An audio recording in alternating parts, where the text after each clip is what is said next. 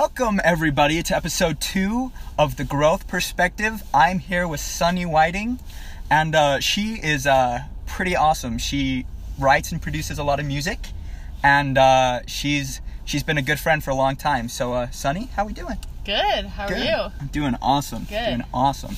Uh, thanks for coming out. This is uh, you're the first guest on the show, and uh, hopefully there will be many more in the future. But uh, it's quite a exciting time Yeah. Thanks. we're living in, you know. All right. Um. So just uh, getting started. Um. Let me ask you a little bit. Um, just so that the viewers and I can kind of be on the same page. Um. What uh, What's your background? So like how. Um. What was your family situation growing up? Like how how were you brought up in this in this beautiful earth that we have? um, so growing up, I started out public schooled. I did for uh, kindergarten and first grade, Okay. and then my mom decided to homeschool, and she was inspired by some of my cousins that were homeschooling that were really successful, and so she wanted to start homeschooling me, and so she started homeschooling my entire family. So I was the only sibling out of six. I'm the oldest of six, five girls and one boy. Um, we all were homeschooled, and I was the only one that was slightly public schooled for like a couple years, but. Um, and so, yeah, we grew up in West Jordan, Utah. I was there for the majority of my life. Um, but then, right before coming, so I'm currently at BYU going into commercial music, and my family just moved to Eagle Mountain, so I got to live there a year with them before I came to BYU. So, yeah. That's awesome. Yes, and uh, now at your new house in West Jordan, you guys uh, you raise horses, correct? Mm-hmm. Yeah, and uh, I've seen I've seen a few of them, and they're very pretty and very. And he's ridden one of them. I have ridden one of them. I uh, I really like horses, and so getting over getting to go over and visit and kind of pretend take care of them for a day and ride them it was it's pretty cool. So yeah. Um. Okay, well, moving on. We kind of know what you're growing up in, uh, and you're you're pretty into music. Um, I mean, that's kind of like what you're doing with Yeah. your life, right? Yeah. So, um, was your family like pretty musical before you decided to get into it, or was it like? So, um, so no, ac- well, I mean, they were, but it was kind of more like we just loved music and we're good at it, or something that I, we and we all enjoyed doing individually. I was just taking piano lessons, like, you know, like most kids, Right. and I just, I don't know, I really, it's just something that came really naturally for me. Um, but kind of like as a history, my great grandpa, um, I call him Grandpa Wes. His name is Wesley Maston. He was a jazz musician throughout his life, um, and he was like, he would play with local like jazz bands for you know school dances and different things, and he was on the news, and he just did a bunch of stuff with music growing up and throughout his life, and then he kind of inspired me. I currently actually have his baby ring on my on one of my necklaces, and I wear it every time I perform because I always think of him. And I'm currently in Syncopation, the jazz vocal ensemble at BYU. So like, I especially like wear that necklace every time I perform, thinking of him. So he's like kind of my inspiration. So That's so cool. Yeah. So syncopation is that is that a jazz ensemble? yeah, then? so it's like a vocal jazz ensemble. Okay. Yeah. That's way cool. So, I mean, I guess your your performance season kind of got cut short, but where were some Mm-hmm. cool places that you guys got to perform and So we got to perform with New York Voices. really? Yeah, which is the uh, they're pretty they're pretty internationally pretty well known. One of the best well known jazz vocal groups Uh-huh. out there. So we got to perform with them right before this whole pandemic happened. Right. And was it that cool here exp- in yeah. Utah? So it was a, it was on campus at BYU. So Wow, that's awesome. It was a cool experience. They actually asked us if they could come perform with us because they came and did a workshop and like worked with our group like Uh-huh. a couple months bef- prior, and then they really liked working with us. So they want to do a concert like last minute. So we were like, sweet. So we pulled Mm-hmm. Yeah. a couple songs together. It was really fun. So like not to brag, but like but like you also get a brag cuz you're like this super cool group was like, "Hey, we just worked with these students and they were like awesome. So we want to go fun. and work with them again." Yeah, it was pretty fun. Yeah, that's way Yeah. cool.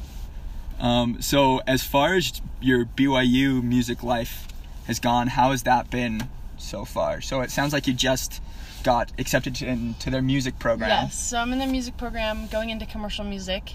Uh, it was pretty hard to get into. I didn't get in the first year, but the second year, I just got in. They only accept like 10 applicants out of the hundreds. They have like Mhm. an 18% acceptance rate or something. I don't know. Wow. Yeah, per year. And so it was pretty com- pretty difficult, but finally made it in. Super grateful and excited. And commercial music's basically just kind of like um, songwriting, audio production, like you know, creating commercial commercial use songs that you would hear on the radio, Mhm. and like some you can do like music scoring and and lots of and like you know just music business and Yeah. music marketing, kind of just what I'm already doing, but I decided to major in it. So. Right. Just Yeah. to kind of hone your skills Yeah. and be able to kind of see Yeah. what the not not that you're not a professional, but what like No, the people who sure. are who have been doing it for a while, what they're doing, and Yeah, because for me it's been more intuitive for a long time, but Mhm. like I'm really excited to gain more of like the like the actual production aspect right of it. right and- like the techno I I don't know the right word for it, but just the more right. Being able to work with technology and yeah how and the theory too like the right. I I knew I I did like AP music theory growing up, but like you know like actually Mhm. understanding seeing- it on a deeper level. Yeah, just really how music works in a theory Yeah, side and yeah. not just a feeling side. Yeah. Yeah, that's way cool. That's way cool. Um, so, Sunny, what was it that first brought you to have a love for music? So I, the first thing I ever did musical other than piano when I was like five, was a play, um, kind of like musical theater. But to kind of preface what got me into music, uh, when I was really really little, I've always had a passion for animals, and I. I was like, okay, I'm gonna. I had all these plans by the time I was like five. Like, I'm gonna be a vet. I'm super excited. Da, da, da. And so when I was eight, I started. I specifically loved horses. So I loved like the idea of equine therapy or like being a an equine vet or something like that. And so I did many things growing up with horses. Like I, when I was eight, I was taking horse lessons. I, I work. I volunteered at a place called Courage Reins, which kind of, um, it kind of, like it gives therapy to kids, like equine through equine therapy, kind of like Mhm. with horses, like helping them to ride. Kids who are autistic and have like physical disabilities as well. And so it was really cool. I got to do that for a while. Um, I just I loved horses, and so my mom said that okay, when you're when you've earned an X amount of money, if you save up, I think it's like five thousand dollars or something. Um, so if you save up that much, then we'll help you buy your first horse. And I was super super excited about it, and so I was saving up a ton. I would just babysit all the time and all these things, just you know what you do when you're like ten. Right. And so I was just like, I'm gonna get a horse, and all my friends like, why aren't you saving that up for like a car or something? I'm like, because I want a horse. I don't care, you know, about cars. I don't, you know, I want a horse. Right. And so um, I had a lot of naysayers, but I just kept doing it. I didn't really, you know. Naysayers? Huh? Because, like, horses say Oh, nay. my gosh. That's funny. Um, yeah, naysayers.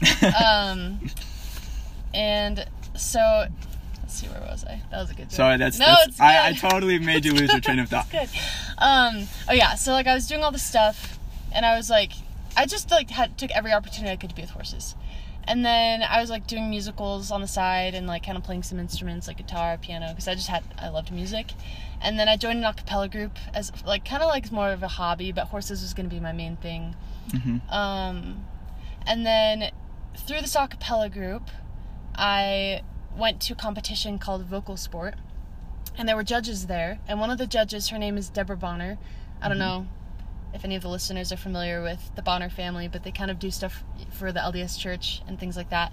And so Deborah Bonner's the mom of that family. Um, they're Afri- they're an African American family, and she was a talent scout, a judge at the competition. And after she met with me and or she she sought me out and said, "Hey, I want to meet with you and I want to talk to you about maybe doing voice lessons." Now at the time I was kind of working with someone in my ward, you know, Mhm. like just getting some good vocal lessons to like do better, you know, sing better in my musicals and stuff. But I wasn't really, you know, I was just doing it because I liked it.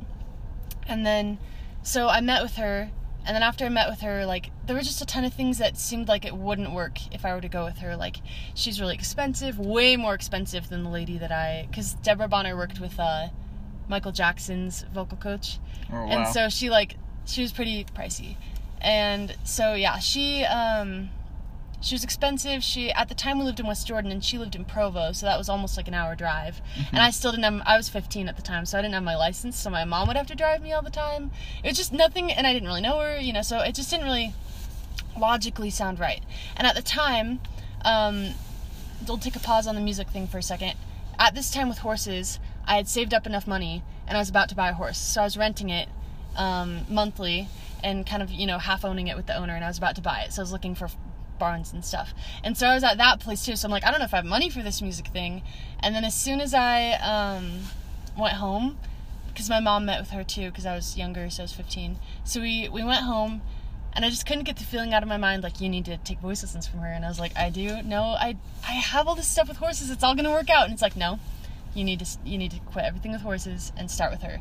So I had to call the so you know after a lot of after a lot of praying and fasting and more praying and not wanting it to happen at first, um, I did a little bit more grudgingly than I wish I had. But I was like, okay, I'm just you know. So I I called the lady that owned the horse and said, sorry, I can't you know buy this horse. This is a lady I'd worked with forever. She was at Courage Reins. I moved on with her. This horse is like the ideal first horse. Like I've never I've never been able to find a horse quite like the one I was about to buy. We had a special bond, but I had to have one more lesson the next day, say goodbye to that horse, and um and all of the money that I saved up with horses went into music and went into this vocal these vocal lessons with Deborah Bonner. And at first I was like, man, you know, like I've saved up my entire life for this horse and all of a sudden like it's just Yeah. you know, I had to follow like a little pivot in the path. Yeah. And so, oh, sorry, were you gonna say? I don't know. Just like, what was that like? Because you started saving up when you were like, what, eight? Yeah, Like, it was. It was definitely first. Like at first, I didn't really like fathom. I was. I was kind of just taking it one step at a time. So in the moment, I was like, okay, I guess this is something I need to do. I feel strongly about it, and I know it'll all work out. And mm-hmm. as I've looked back, I'm like, holy cow, what was it? You know, like Yeah. it's crazy what I like was willing to do at the time. Because like, you know that. I don't know. Anyway, so I just like so much got set aside. I, I literally had to put horses on the back burner, and I because I like was at this lady's house, like Deborah's house, every single day. Like, I feel like uh, I think it was like three to four times a week, just like coming from West Jordan to Provo. And my mom had to drive me because I still have my permit, I didn't have my license. But my mom was like, okay, if you felt good about it, we're doing it. Which I thank my mom because she's the reason why I'm doing what I'm doing right now. She's Right. been a big support. But through Deborah, her son OBA, that's his stage name, Oba mm-hmm. Bonner, he he like writes songs for people in LA. So he like started teaching me how to songwrite. And so I did songwriting sessions with him. I was going doing lessons with Deborah and then she found like a a pretty top-notch guitarist in Utah, Ryan Rostrom, and he started teaching me guitar. And she's like, "We have to find you all the best people because this is something you're going to be doing, you know, for you know, this mm-hmm. is so- if you're really wanting to get into this." And in my mind, I'm like, I was still blindly following, like, "Am like I?" I don't know. Okay. Do I want to yeah, do this? Yeah, Like, and I was still thinking about horses, but I like every single time I was about to do something with horses, it didn't feel right, and I was like, okay, well, this is kind of sad, but okay. And then I started. The more I started working with her, the more I realized like how much I had a passion for music, and I didn't realize it. I joined her gospel choir. I like at age 16. I was like directing like the sopranos and like that, you know. I would actually knew the alto and soprano parts, so I'd be directing alto and soprano. Like I, I would be like, "Hey Deborah, where do you need me today?" Like alto, and soprano, and like, and she used my help a lot at such a young age, and, um, and through her, she actually trained me to become a vocal coach. So now that's what I'm, what's getting me through college. And I just think about all these blessings, and through her, I've met a ton of other people with the music industry, and now I, I mean, not like a national music industry, but you know, like the Utah music scene. And so now I've been able to perform at a bunch of locations. Through her, I made connections that allowed me to produce my first album. And I was able to take that album. So I wrote an album for an organization called Believe International, which sponsors students in the Philippines to gain an education. And this last, right before all the crazy stuff went down with this pan, world pandemic, uh, last month actually, I got to travel to the Philippines and perform my album at the school assemblies that spon- that Believe International sponsors, which was a cool experience. And I just feel really strongly now that this is something I need to do. Um, back to the horses thing. So I had like I had to put like complete trust that it was gonna work out the way it was supposed to, according to you know what I felt was right. Um, so setting horses for, aside for a while and working on the music stuff, Spoiler alert: She ended up getting horse- horses. Yes. Which, which is kind know. of like the if I don't know if any of like you've seen cherry, that picture. the icing on the cake, Right. cherry on top. Right. of- Yeah, like if you've seen that picture of like the the girl holding the little teddy bear, and Christ has like the giant teddy bear behind him. Oh yeah, and yeah, she yeah. he asks her to give her the little teddy bear. I felt like the little teddy bear was the little the one horse I wanted. uh-huh. But it, think about thinking about this is insane because like if I hadn't have saved up for the horse, like I wouldn't have saved up knowing that I was going to be doing that with music. Right. But I saved up knowing I was going to get a horse. So because of that, I had the money I needed to do what I needed to do to get my music career going. You know, which is really really cool. And so like so yeah, the horse thing. I had to take a break. I was teaching some horse lessons while I was like doing a bunch of stuff with Deborah. Um kind of in my neighborhood and like training their horses and stuff just for fun. They were paying me a little bit, but it was most mostly just to get that you know horse horses Right. in because I had to get it in somewhere. Um, and I would cry about it a lot, just like man, you know, like I was really happy with the music, but I still still feel like I was missing something in my life, you know, with horses. And then um, after right after my dad got released bishop from our ward, we moved to Eagle Mountain because that's what every bishop does. They move right after they're released. just kidding. Anyway, so we moved to Eagle Mountain, and once we were in Eagle Mountain, I we just we had horse property and I was like, "Mom, why don't we have horses?" And she's trying to keep it on the down low, whatever. On my 18th birthday, she actually got the two horses that I'd been training while I was working with Deborah. oh really? And the, the two horses that I was teaching horse lessons on and like training a little bit just to get my horse, you know, fill in. And I got those two horses for my birthday, which was like, and then I just started crying because I was like, holy cow. Now, like, think about if I'd gotten the horse when I'd gotten the horse back in the day. Like, I didn't even have my own horse property, so I'd have to travel and visit it. I wouldn't have all this musical background. I'd be distracted probably by my horse. But the Lord knew exactly when I needed it. He knew I still needed it in my life because I've been able to do a lot of things to like help people because of my like skills with horses mm-hmm. and but because it like he waited to give it to me until he, he knew like I would need it the most and I especially because that transition moving to Eagle Mountain was really hard for me because we moved when I was 18 and that was like and right before like my senior year is over S- um so it was kind of hard for me because I felt really lo- alone because like Eagle Mountain's in the middle of nowhere Right. and so like nobody's going there for any particular reason and so i just you know i was always having to make an effort to go out to see other people but nobody would come visit me and i just felt really alone and so the horses are kind of like my friends getting me used to Right. that that property and and then we ended up we've now we board horses so we have horses that more horses there and so it's always just such a cool thing to look back on and now like now i have all these musical skills and i have horses mm-hmm. but it's even better than i could have ever imagined Exactly. because now I have three horses of my own, minus all of like we have like thirteen, I don't know, thirteen or fourteen horses on our property right now. So it's just like It's awesome. I don't know, it's so cool when you follow what you what when you follow like directions from God, it always works out. No matter how crazy it seems, how expensive it is, or how yeah. So So, so how many? Is it just still the two horses that are like you guys own, or do you own more out of the fourteen horses? so we own three. okay. and then two of them were the ones that I got when I um, when my mom surprised me with those two horses that I'd been working with, and then one of them was one in our in our new neighborhood. A lady who's trying to sell one of her horses, so we. Um, because the other two still were in under training, you know, in the training process, so I was still working with them. But then we got a horse that we could al- that was already, was already trained, trained. yeah, so that we could be riding. The one you rode, Cadence. Right. yeah, so we, so yeah, the other two are a lot better now though. Um, I've been working with them, but yeah, now I'm. It's really cool because now it's a whole family thing. Like I've been able to teach my family all the skills that I know, so that even when I'm gone, they can work on it. Mm-hmm. It's just been a cool thing all around. So Yeah. And so because of that, like, you, you kind of talked about the the people you've been able to help with it, and it's like if you had started out buying the horse, maybe you still would have been able to help all these people through your horses, but because you chose to do music, there's been a ton of people you've been able to touch that way, and with your horses, Yeah. you know, and and so it's just I don't know. Tell me what um like how have you seen now that you have both where like kind of the blessings that come from both i guess or like how you've been able to help people with both in your life and how you balance both the music and training your horses yeah, um, so honestly, it's still like you know taking it one step at a time. Right. I still don't know what the end result will be, but um,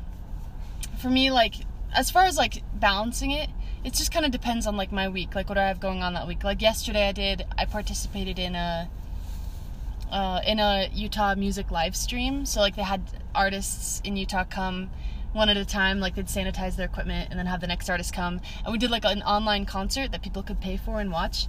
And I participated in that. Um, and so when it's an event like that, I'll be preparing for that for a while. And then like usually on the weekends, I go back to my family's house because they only live like 30 minutes away. Right. And so I get to you know work with the horses while I'm there. And if there's a week where I'm doing less with music, maybe I'll go back and do more with horses. But I'm also balancing school with it too, so it's kind of Yeah. and my voice lessons.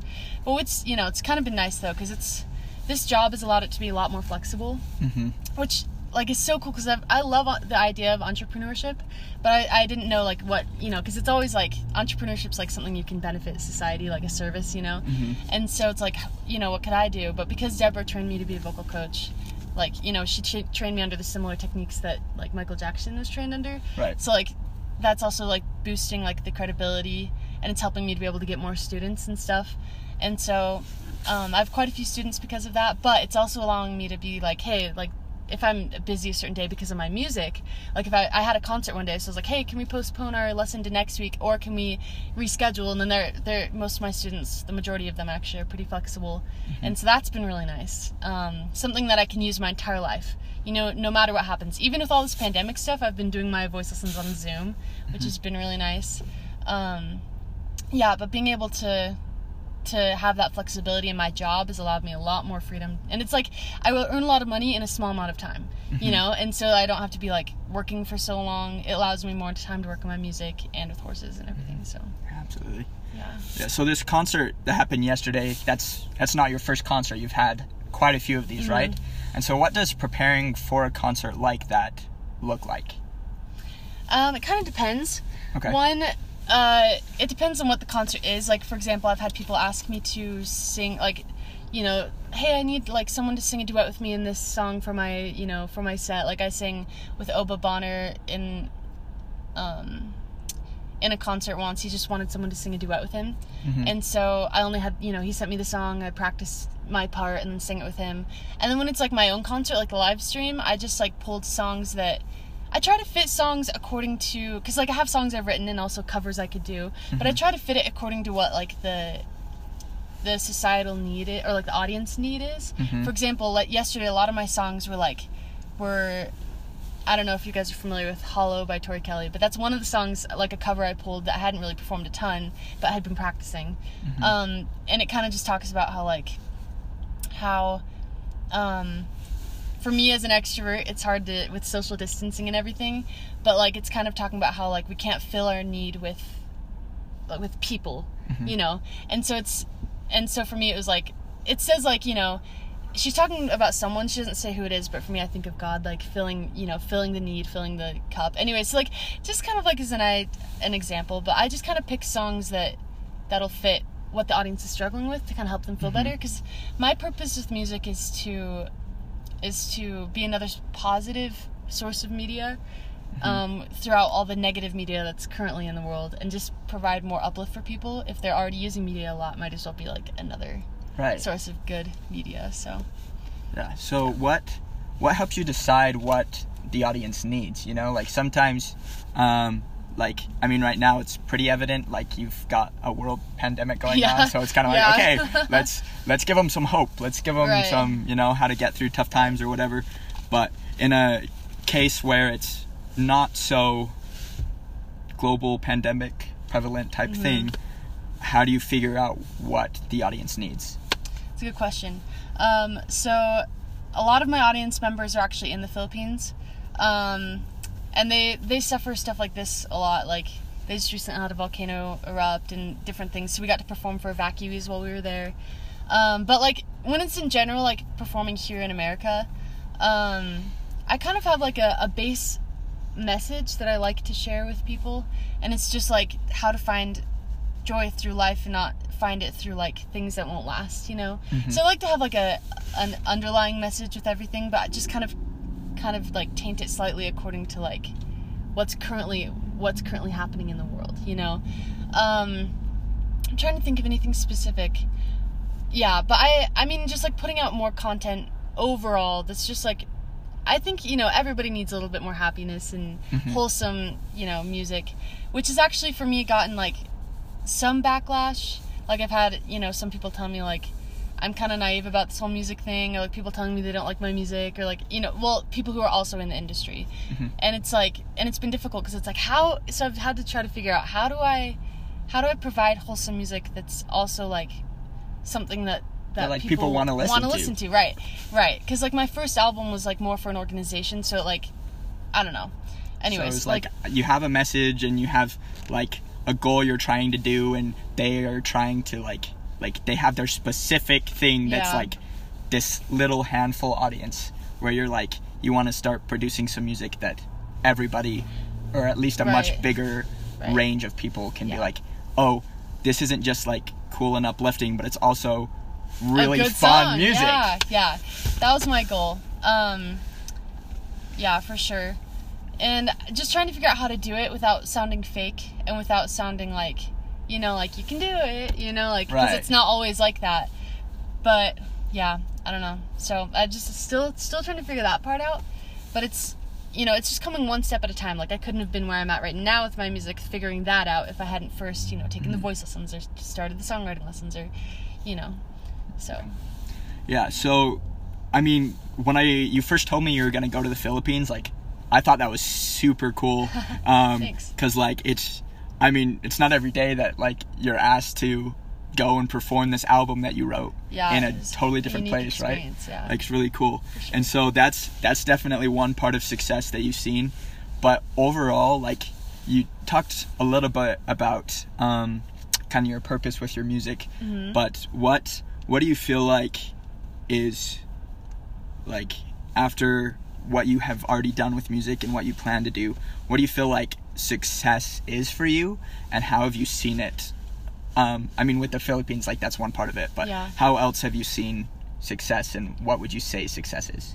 So when I first started, I had a different idea of what I thought success was, and it Mm-hmm. didn't work out. For me, it was just like everyone will love me, everything will be great. Every you know, like success looked perfect to me, and I never reached perfection. Still haven't. Still Mm-hmm. trying to figure that out. So if you let me know, let me know if you figure that out. All right, Um, we, we've we've got some things in the works. Okay. it's, it's coming. Sweet. I'm excited to listen to that. um, but for me, like I've noticed, like, like you know, there's, for example, like I was trying to think about it, and then like there was this one time that I have a a friend who was kind of struggling with a few things, wasn't really, you know, she wasn't really in a great spot in life, and wasn't you know planning to do great things with her life because of it, and you know, so my family's just been putting out positive media because my family kind of sings now too. We kind of have like a, so I have my own music thing and I have a music thing with like a sibling band, but we were we were putting out some music videos that were just kind of like some uplifting messages, um, that had like some uplifting messages behind them, and then there was just one day that the girl posted one of the songs and it's like she left the church, but she said she said, you know, like I just I've had such a hard time with life, but the two things that are getting me through and like helping me through the spirit are like are like you know remembering God through tor- like my fam- my family band's Torch Family Music. So she said remembering like God through Torch Family Music, and then one other thing. And I was like, if we saved one person's life and then I die, and that's the only person that I've ever helped, then that's success to me. For me, it's every single little person that I can that you know can be uplifted by this by this you know the music and the things that I have to offer, whether it be the horses, um, and just like every little miracle, every little text I get, like you know you're like the music that you're presenting really helped me through this in my life. And for me, it's like it's not about me; it's about it's about God, and it's kind of like Matthew five. 14 where it's like you know set your light on a hill Mm-hmm. that when others see it they'll see christ kind of that idea. Right. for me that's kind of what i'm seeing but not like for me i used to think i tried to i had to help everybody at once. Mm-hmm. But it's one individual person at a time. Right. and for me that's what i've seen successes is like by the small and simple things or what bring to pass great things. And all these mm-hmm. little experiences have seen like oh i have helped a ton of people because of this person this one time when she posted this and or like you know about my music or this and this. And even if nobody is just knowing that that has happened before and also just knowing that that because of all the like tender mercies that have happened with my music i know that i will ble- will bless bless people eventually because that's why we're on this earth you know Right. so it's just that's that's that's what keeps me going even in the hardest times to like like uh am I being successful because it's hard when it's like you're relying on someone else to be successful. Mm-hmm. So I've had to like lean away from that as well. But just knowing that like helping one person at a time is more influential than helping everybody at Yeah. once. Absolutely. Yeah, I uh I'm definitely a big supporter of the help like helping the one, you know, helping Mhm. people one person at a time and that's I mean a little bit with this podcast um is like me just interviewing people one on one, just hearing their stories, hearing hearing what they want to share. Um and a, a big part of it for me is like like it helps me a lot because it just helps me realize like okay what's important to other people um, and how how can i best relate to others and how can i best um, kind of apply some of the things in their life to Mhm. help me grow and help me be able to better help people you know Yeah. um, but also just like um, just in general in life when you're um, like it's really easy to get caught in all of the huge things that are happening Yeah, for sure. but honestly like the best like when you feel like you've done the most good at least for me is when like you send a text to somebody that you haven't seen for a while and you're Mhm. like hey like there's all this craziness going on how are you feeling through this and Yeah. or like um you know just just little just people that come into your mind and you're like oh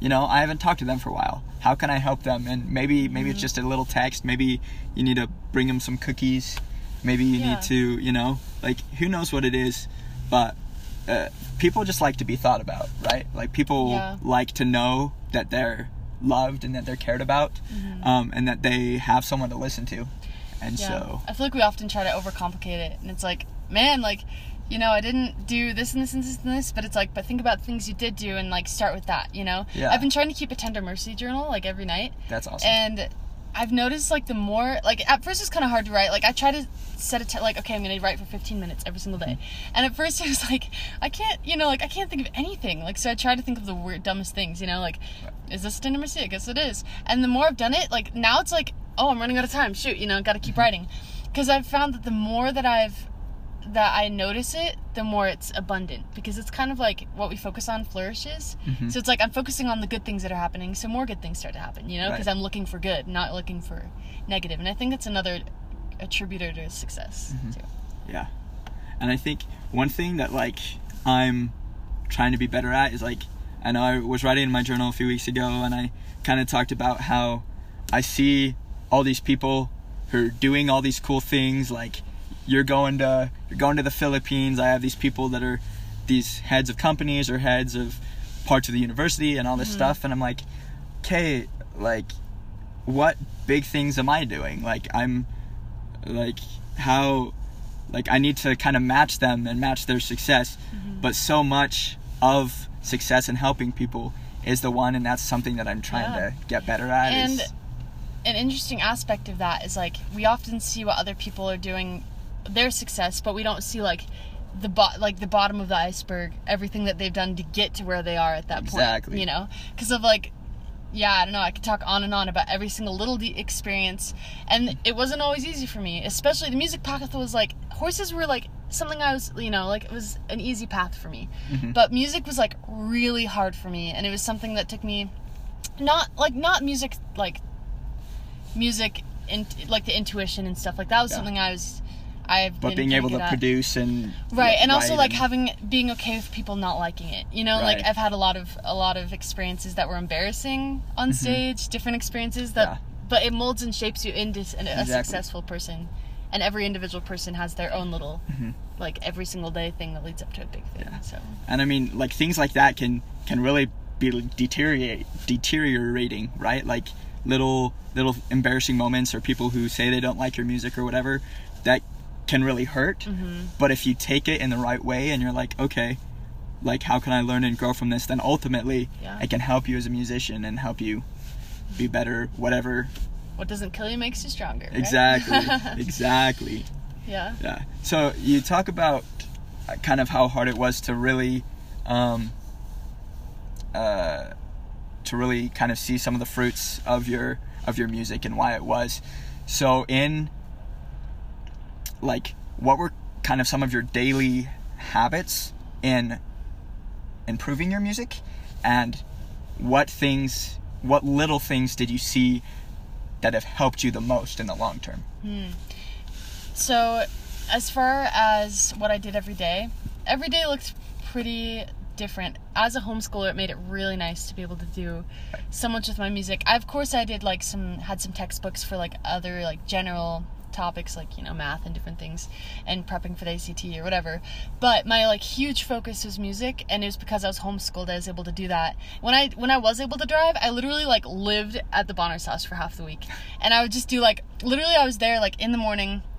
She would do like an hour and a half vocal lesson and then like like an intensive to like really strengthen my voice. And then we'd like have like three or four hours of like vocal coach training and then i would be in the gospel choir practice which went from like set like seven by the time it got to that point it was like 7 p.m so i was like throwing in like something to like warm up in her microwave for dinner and you know and like Right. and then i would have choir at her house from like 7 to like 10 p.m and then she had a small group of the more like dedicated choir members that she felt were really improving and had a lot of talent. And so she like put me into that group. And i was there until like 1 a.m and then i had like seminary the the next morning at like 6 a.m and so that was like my my daily routine. And and it, sometimes like that's why i said it wasn't always easy you know? Like there were times where i'm like i get no sleep ever and it's awful. But like but again not focusing on that and focusing on like okay I need to do this and I know I need to do it. And so that's what was keeping me going.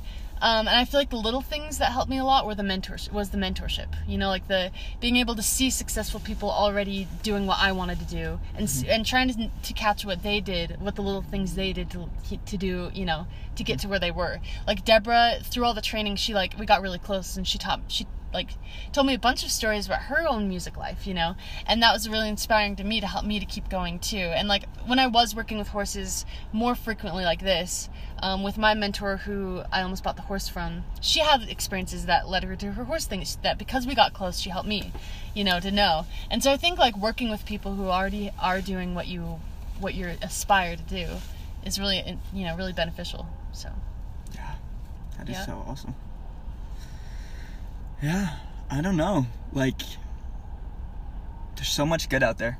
There's so much good out there. Yeah, and each individual person has like a huge life story. Just I'm looking in front of us right now. I see like a gajillion cars driving. Every single person's driving somewhere for a reason, and who knows what they like. Every person has their own little mission on this earth. It's kind of cool. Yeah, I always think about that when I'm driving. I'm like, like why are all these people driving? Like, where are they going? what are they doing? Like, who are they?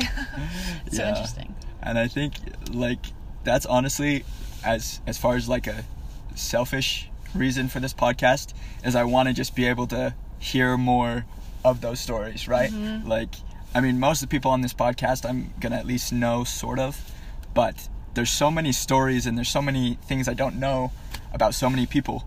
And so Mm-hmm. hopefully through this I'll be able to kind of, you know, just maybe that one extra car, the red and the sea of gray and black, that I'll be able to be like, oh, okay, that's a cool story. What other cool Yeah. stories are there out there? You know? Yeah.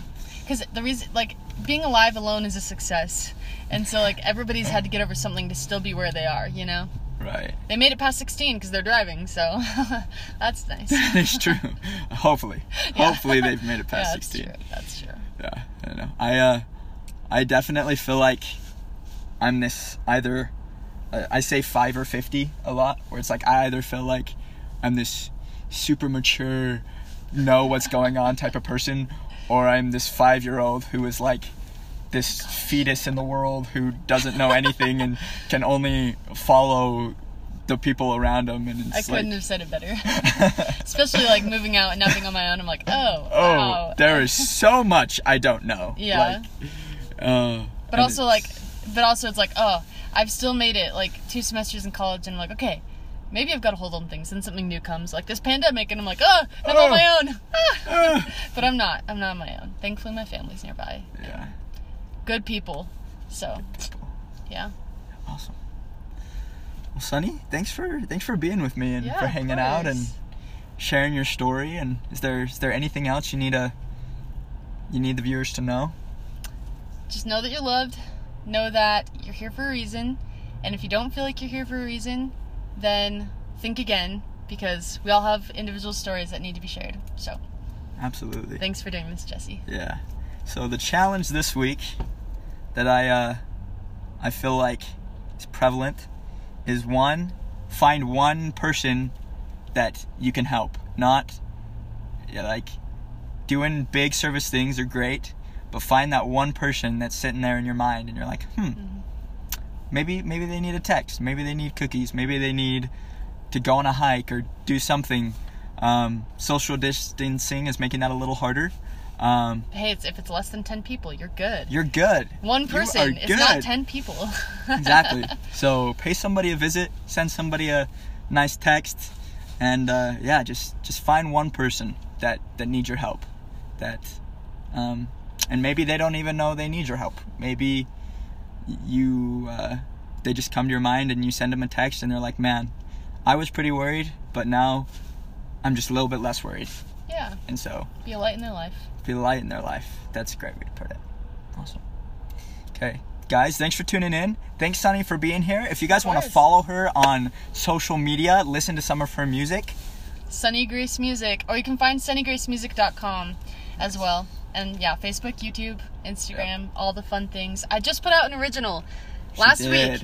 And I wrote it with OBA, actually, the one who actually helped me to become a songwriter. So we like co-wrote it together. It's called Best Version, and you can find it on Spotify, iTunes, all your favorite music platforms.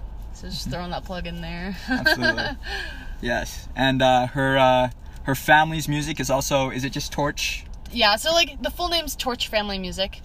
Um, all the similar platforms. Uh, we have a ton of music videos. That's we, that's our big thing. We do music videos and we do a lot of live shows. Can't really do that right now, so we're doing more music videos. But yeah, Right. do some vlogs Yeah. too. So Yeah, I've been been to their uh, family shows, and Sunny's the oldest, so it's super fun to watch her um, kind of interact with her siblings on stage, and she's uh, she's a really good sister. So Oh, seeing both off, behind stage, backstage, that's what it is, backstage Yeah. and on stage. It's it's fun to see. Um, so yeah, look them up on social media, and uh, make sure you follow the uh, the growth perspective on Instagram, and uh, hopefully you guys will uh, have a beautiful week and remember the challenge to go and uh, find one person to help. We'll see you next time.